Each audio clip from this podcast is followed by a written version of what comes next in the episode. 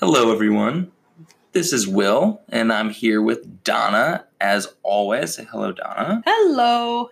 Um, thank you for joining us on our tenth episode of Death Diner. We are glad to welcome you um, here with us um, in sharing another fruitful conversation about death, dying, and grief. This is, this episode is focused on hospice, an area that Donna knows a lot about, being a hospice chaplain, um, an area that I know some about be working with hospice workers, um, but am eager to learn more. Um, I I know the benefits of hospice vicariously through my work, um, but uh, Donna does it every single day, and I thought she'd be a really great person to share with you all of the benefits that hospice provides and encourage you to kind of take a stigma away from hospice um, that some people do have, mm-hmm. um, and allow um, an open forum to lead to an open mind about this as a solution for a person in your life who may be transitioning. So I guess my first question to you, Donna, is when is hospice appropriate? Hospice is appropriate at the very final stages of life. Hospice is, um, it actually, it com- the term comes from the medieval times, meaning safe haven. And hospices um, back in medieval times were created for those who were sick and or dying or fearful of that. And they would travel to their, um, whatever their holy lands were for healing, mm-hmm. for whatever their culture believed in healing. And there were places that were created and set up along those journeys um, called hospices, mostly staffed by religious orders of that time in that area to provide care. And because the people were so sick and or dying, most of them or many of them died along the way in these hospices. So in oh, wow. hospice, when the philosophy was brought into current day, um, the person who kind of brought the hospice philosophy into the modern day thought uh, about calling it hospice because it means safe haven. Mm-hmm. And it's uh, hospice is meant to be a place to care for not just the patient who's dying, but also the family, to provide emotional, spiritual, um, physical support to them. So one of the things on hospice is you have to be willing to have no longer um, seeking aggressive treatment or what we call curative treatment. Yeah. There's no more can't, no more radiation, no more um, chemotherapy or whatever other treatments you might be getting for whatever your illness is that might be considered aggressive. So that yeah. put, makes families uncomfortable sometimes, um, but hospice is meant to help us in that final journey on this earthly plane. Um, by keeping you comfortable, as pain-free as we can, symptom management, manage your symptoms as best we can so that you can spend whatever time you have left doing the things you want to do. Okay. Is hospice a place? Not in Southern California. There are places that have hospice houses or hospice homes, but in Southern California, hospice goes to wherever you call home. So it's a team that comes to your comes to help you and your family. Wow, that's a really good yeah. benefit. So it could be at home, it could be at your loved one's home, it could be in a skilled nursing facility, um, any place but a hospital. Our team goes to help you. Think about your team and your family and our team working together to keep you comfortable and provide care and education. Who pays for hospice? Hospice has a variety of payers. Most of the time it's through insurance, and most insurances offer what we call a hospice benefit. Mm-hmm. Medicare offers a hospice benefit. Okay. V A, if you are service-connected, you're a veteran, there's a hospice benefit. Majority of the time it's covered through some form of insurance. Is it, is, is there kind of, if you have a hospice benefit, is, are there varying degrees of that? No. You find there like some will all the way they from all like cover they all cover um, any equipment you need in the home, okay. like oxygen, a wheelchair, bed? shower chair, a bed. You have to provide the sheets. It's a twin size sheet, okay. so you can get them anywhere. Um, but they provide the bed, they provide the mattress, um, medications related to your diagnosis get delivered to your home. Which that, is that's important. the biggest. That's, that's the that's biggest. a really big thing. Because, that's a really big thing. For example, let's say you've been doing pretty well, but you have pain and it's two a.m. on the fourth of July, you can't reach your doctor to get a, a prescription. And we don't want you to suffer. So our medical director can write a prescription and it can be delivered to your home. So you get the pain management much quicker than if you had to wait for your doctor's office to open or even yeah. go to a hospital. Yeah. Um, and that's one of the questions that many families have is on who's paying for it. Yeah, that's uh, that's that's what I'm asked a lot. Yeah. What is it? What does it cover? Who pays for it? Are there varying degrees? Like if, if there's a hospice benefit, yeah, is if is there like a lower grade of that nope. than others? You know, it's across the board. It pays for your medical team to come out, meaning um, a doctor to oversee the care, a nurse case manager to manage, visiting nurses, a bath aide if you would like to help with bathing, changing your sheets, because I don't know about you, but having a shower and, and fresh sheets makes me feel better. Even if yeah. I'm feeling sick, I yeah. automatically feel better.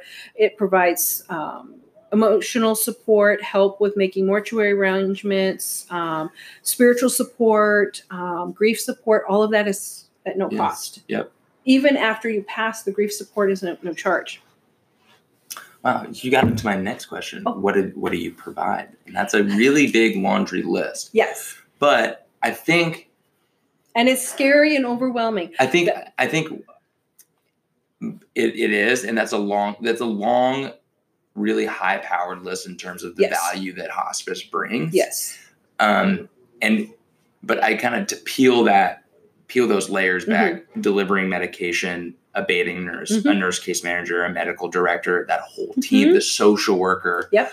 All of those people are support people that offer their assistance, but it's what it's what they provide and the expertise that they bring yes. that alleviates pressure on the family support yes, team, the, the daughters, the the brothers, the, the parents, spouse, the spouse, the everyone, yeah, yeah, who's actually taking care, who's helping take care yeah. of the person. And what type of emotional benefits do these offerings from hospice provide families in your experience? In my experience, it offers peace of mind. It offers relief. It, um, It offers education because when we know something, our minds can't make up its own story, mm-hmm. which really can sometimes bring anxiety down. Yeah, um, we do have um, a variety of options available to help with some of those anxieties with education. Uh, and what we can really do is help with the overwhelm of, I don't have to do this alone. While hospice is not at bedside twenty-four seven, unless there's a medical need for it, we're available twenty-four seven. So if you if someone gets worried at two a.m. about a medication, there's someone on the other line who can talk to them or come out and meet them if they need to. And that's a huge relief for many family members. Big time. Um, Big and time. Watching their loved one, you know, in the process of dying can be scary and overwhelming because there's physical changes. There's all kinds of changes. But almost like with anything, if there's education and understanding and expectation, that anticipation can bring can come down of, of anxiety because, yeah. oh, so this is, this may or may not happen. Instead of walking into it and going, why is this happening? Knowing ahead of time can help prepare someone or at least start the process of preparing. Yeah. You're not going off the deep end. Yeah. You, you've been managed. You know, yeah. mortuary arrangements. I just got a com- just got a question yesterday about financial power of attorney and, and no after death clause in an advance directive, and a social worker can say, talk to the mortuary ahead of time. Yeah. So, so they're not dealing with this after the fact when nothing can be done. So we work on all those levels of trying to help and provide that support. Um, and by answering those questions, encouraging them to get the help that they need, um, those kinds of things. There's, I mean, yeah. I could go on and on, but you get the gist. Yeah. How does, how does hospice help a person with no family? We become their family sometimes. Um, we are the ones who are visiting, whether it's the nurse or the chaplain or the volunteer. Um, I also work with hospice volunteers, and I have many a family share that that time with the volunteer was what really helped the patient. And sometimes those patients have a volunteer because no one else would be visiting. There is yeah. nobody else. They've either outlived their entire family mm-hmm. or they're estranged from their family for whatever geographic, yeah. past whatever. Um, but hospice can provide that support. And then we can also help after the fact by knowing who to contact so that their remains are treated with dignity. Good. Yeah. And that happens more often than you realize that no one has family. It does. I, I see that a lot. And yeah. I'm, it's interesting because either they make their own arrangements mm-hmm. or if a, a good hospice worker will have them arrange formal documents yes. to, to, to basically have someone in charge who's not blood relative. Yes. But I see it sometimes where that's not the case. And I don't, I think a lot of the times it's when, Uh, a patient hasn't been on service for a long time. Yes. And they decline very quickly, maybe yes. within forty-eight to seventy-two hours, and there's just or not less. enough time yeah. or less. And there's just not enough time. Mm-hmm. And then it's just kind of like, well, wow, what what do we do here? We go to plan B, but we hope we don't have to. Yeah. Yeah. And that's that's the beauty of having a team, because the different team members bring a different skill set. So it might feel overwhelming to have all these people calling you at first. We're all calling to offer a different type of support. Mm-hmm. Um, some is required, like nursing. You have to have a nurse, but the rest of us are optional. Yeah. You might say, you know what, this is too overwhelming. Once we get our bearings, then I want the chaplain to call or the social worker to call. That's how I, that's how I, it was so like we can, tiered. So we can do layered. it in tiers and layers. Yeah. yeah. And we, and we try to prepare the family. This is going to feel really overwhelming for the first week. And then like, I had calls, I had people showing up. Yeah, that's just because you're meeting everyone. Then as the schedule is set and a routine begins, then it becomes much more manageable. And um, you kind of fold into their fold lives. Into their lives. Mm-hmm. And, um, and you become a support system like no other, because many times, as much as friends and family want to be there, they might not understand what's happening, and their own fears come up of, I don't want to see this, picture this, remember this. But the hospice team is there to be that support.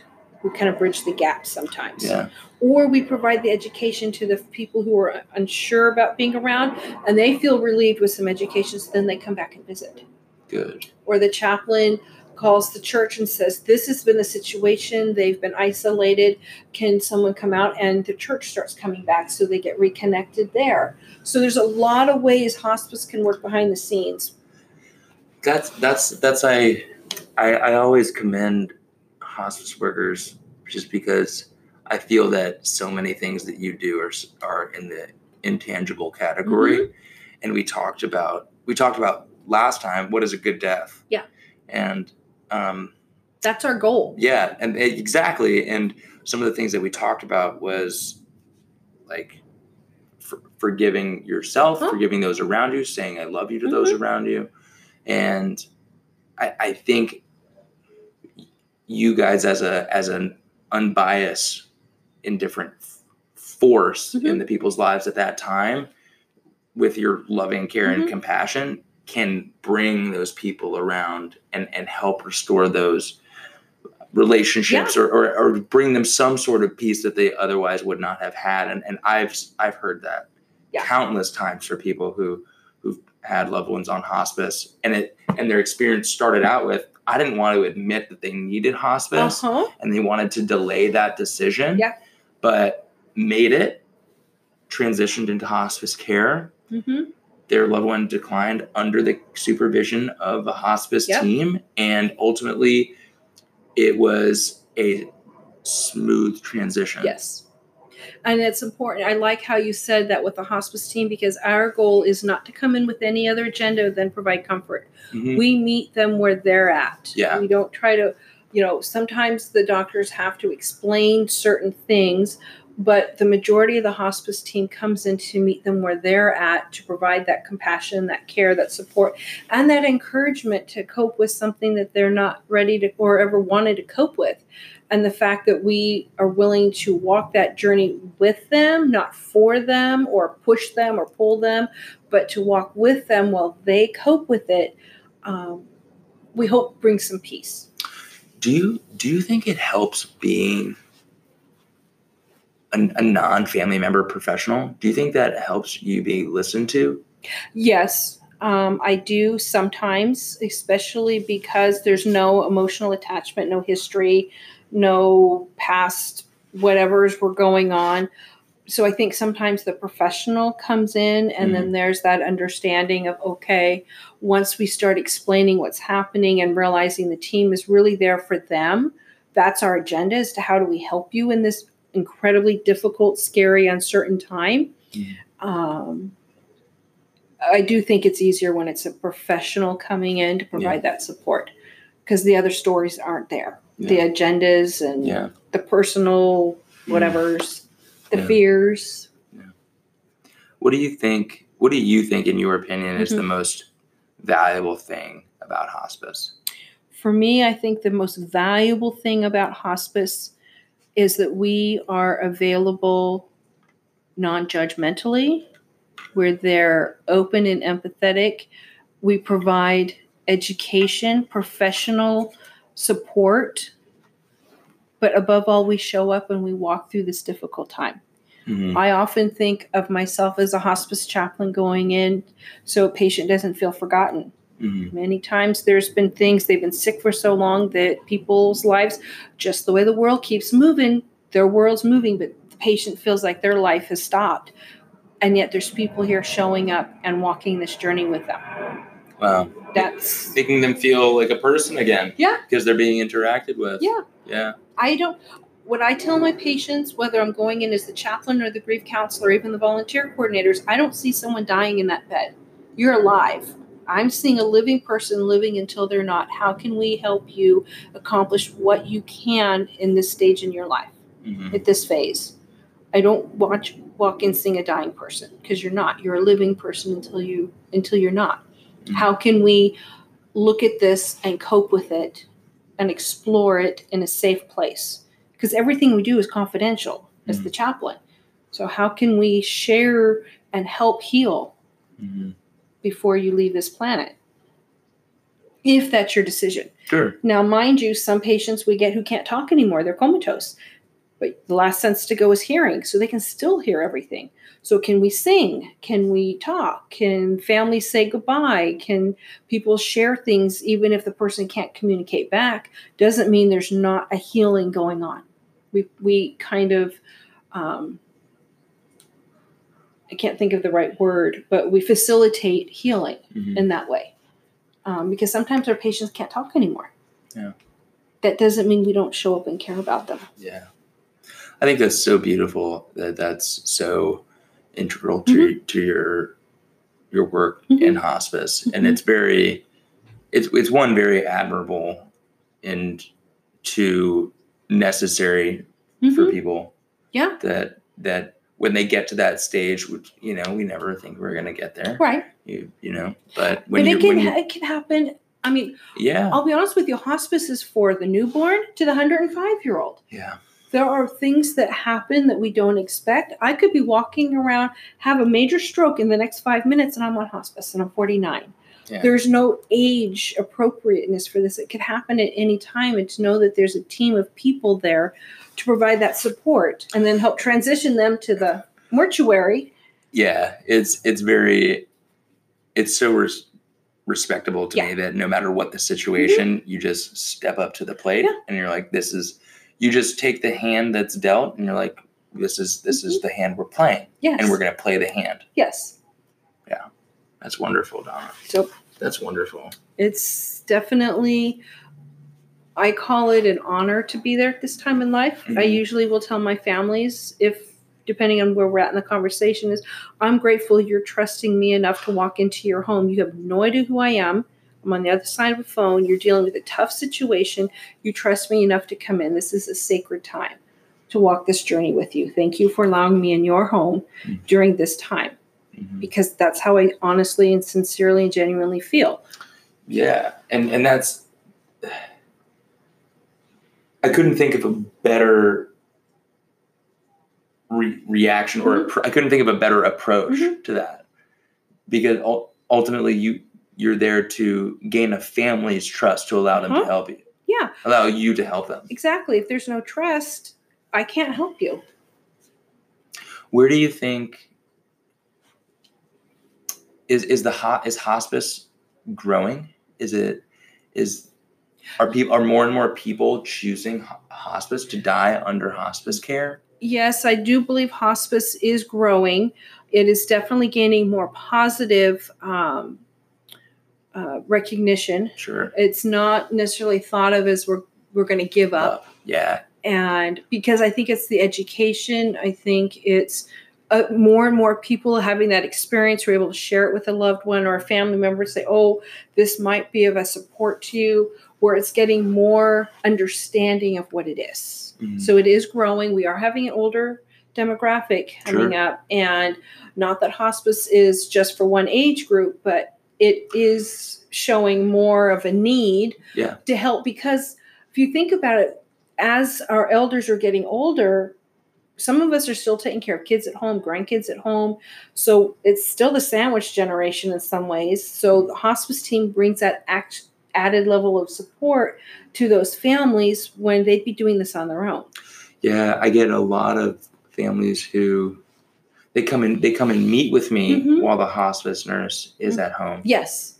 And we encourage that. They're so grateful. It's like, I, I haven't been able to run errands. You yeah. know, I like, I, I get my, I gotta get my grocery shopping done. Mm-hmm. I gotta get, you know, the dry cleaning picked up, and I gotta handle a few phone calls for yep. business. And then I gotta get home, and this is one of my errands. Let's do this. Yeah. Great. Great. You you need to take yeah. care of things mm-hmm. while you're taking care of them. Absolutely. Self-care is important. That's the other thing hospice really encourages, is self-care mm-hmm. for it, because we tell our families, I don't want to visit you in the next bed. If you're in the next bed, you can't take care of mom. Mm-hmm. So how can we help you take care of you, whether it's the ten minutes, go take a nap or a shower, well, we sit with your loved one an extra ten minutes and talk with them, or sit with them quietly, or whatever it is they want to do, watch T V, so you can take care of you mm-hmm. because that's that's important. So we're always encouraging that self-care mm-hmm. and that open communication with everybody. So let's, I have a question for you. And we know that some people are apprehensive about the topic of hospice. We yes. discussed that. How do you start a conversation with a next of kin for a sick patient hospi- who is hospice appropriate? How do you start that conversation with them? I started with simply telling what's going on. Tell me what's going on and how you're feeling. And then seeing, depending on their answers, I respond back and forth. And then I might explain extra level of support without using the hospice word at first to explain this, the the program, what's available, because if I start off with the word hospice, most people will automatically shut off. Got it. So you um, start with soft, and then these, these yes. are, would, would these services help you? Yes. Would these services help sure. you? And then explain when you get down to it, what it is, because once people are open, it's kind of like if I explain mortuary and go into the nitty gritties at first, people, oh, I'm good. Um, but if you start explaining, they're going to help you transition to this process and do your spiel. It's the same thing. We have that opportunity to ease into it and alleviate some fears um, before we say the hospice word. Mm-hmm. Um, it is important that you say that at some point for full disclosure, but if you're in a more of an open position of this might help, and then we get to that, then you might be more willing to talk through what your fears now came up, because we've started to establish some rapport and some trust and explaining things. Does that make sense? Yeah, it does. Yeah, it does. It, it I, I understand that approach. I, mm-hmm. I, that makes, that makes a lot of sense. Yeah. You have to kind of have to get but to I, it through the underbelly. But I always start with where they're at. Tell me what's going yeah. on. Tell me what your fears are. And sometimes they'll bring it up themselves. Mm-hmm. Um, and, and ask, I heard about this hospice program. What is it? Is it me? And then I can provide more education on it. Um, always doing my best to be honest, compassionate, and caring through it, so that I can answer questions to the best degree that I can, so they feel like their needs are being met. Uh, and then reminding them that hospice is non-binding, meaning let's say they don't have a chemotherapy that works anymore, so they go on hospice. But then there's a clinical trial they want to try. They can revoke hospice to go on that clinical trial. So it's not a, okay, I make this decision, I have no other options. By providing that education sometimes can bring some relief that they're still open to, if, if other options present themselves. It doesn't mean you automatically aren't eligible for them because you're on hospice. Mm-hmm. That's important to remind them as well. um, because it is their choice. You can't force anyone onto hospice. Yeah. Um, there's regulations against that. Um, so we work hard to provide that education and that support. I think that's wonderful, Donna. Yeah. I just wish more people would explore it sooner so that they have the information before they're forced to make the decision, because it's it's different having to make the decision emotionally overwhelmed than prior. I, I agree with you. I, I was, I hope nobody quotes me on this, but I think it was a couple of years ago I was reading a report from, it was the National Hospice Association, mm-hmm. saying that the average time on service is about eleven days. Yeah. And there are some people who are on hospice for six months. Yes. And some people who are on it for half a day. Yeah. And I, I can I, I can attest to to the fact that I, I I would agree that if people would consider hospice sooner, it can often help mm-hmm. alleviate some of the anxiety and stress. Absolutely. Now, the definition of hospice is if your disease were to take its natural course, life expectancy is six months or less. Uh, yep. Um, again, like I tell people, I'm not God and I'm not a fortune teller, but if the disease were to take this, this is what the expectation is. We don't know if it will or not, and that's what the nursing team does, is provide education on what they're seeing medically. Mm-hmm. And we can provide that support. And I've had many family members saying, I wish I'd have done this sooner. We got the support. He was comfortable. He wasn't in pain anymore. Yeah. It's the fears. Better. It's yeah. the fears of the stigma. Yeah. And it's getting better. It's get well, and I, I've heard I never wanted to give up. I wanted my mom mm-hmm. to stay to stay alive. Right. And I would never... I would, ne- I would never, they didn't want to be the one to give up because there's that zero point zero zero one percent chance that they could be wrong. I what guess. If you shifted your perception of what hope for a cure or healing to hope for a peaceful death? What if we can shift the perspective of the hope where we're not giving up hope? Because that's important, never to give up hope. That is the one thing that most of us in hospice work hard to, is to continue that sense of hope alive, but maybe shifting the perspective of it. I think that is extremely valuable and is a really astute point. And that, mm-hmm. that I think is exactly what we should be striving for in mm-hmm. terms of educating people on yeah. hospice. And I hope that people take away that exact mm-hmm. message from this episode. That That's, would be, the, if if I only had one sentence to say for the last however long we've been talking, that would be it. Change. You have a, there's hope that was always there. Please never lose hope. Change the perspective mm-hmm. of of what hope, hope is, is given the reality of the situation, yes. and accept that and move into that. Move into that, exactly.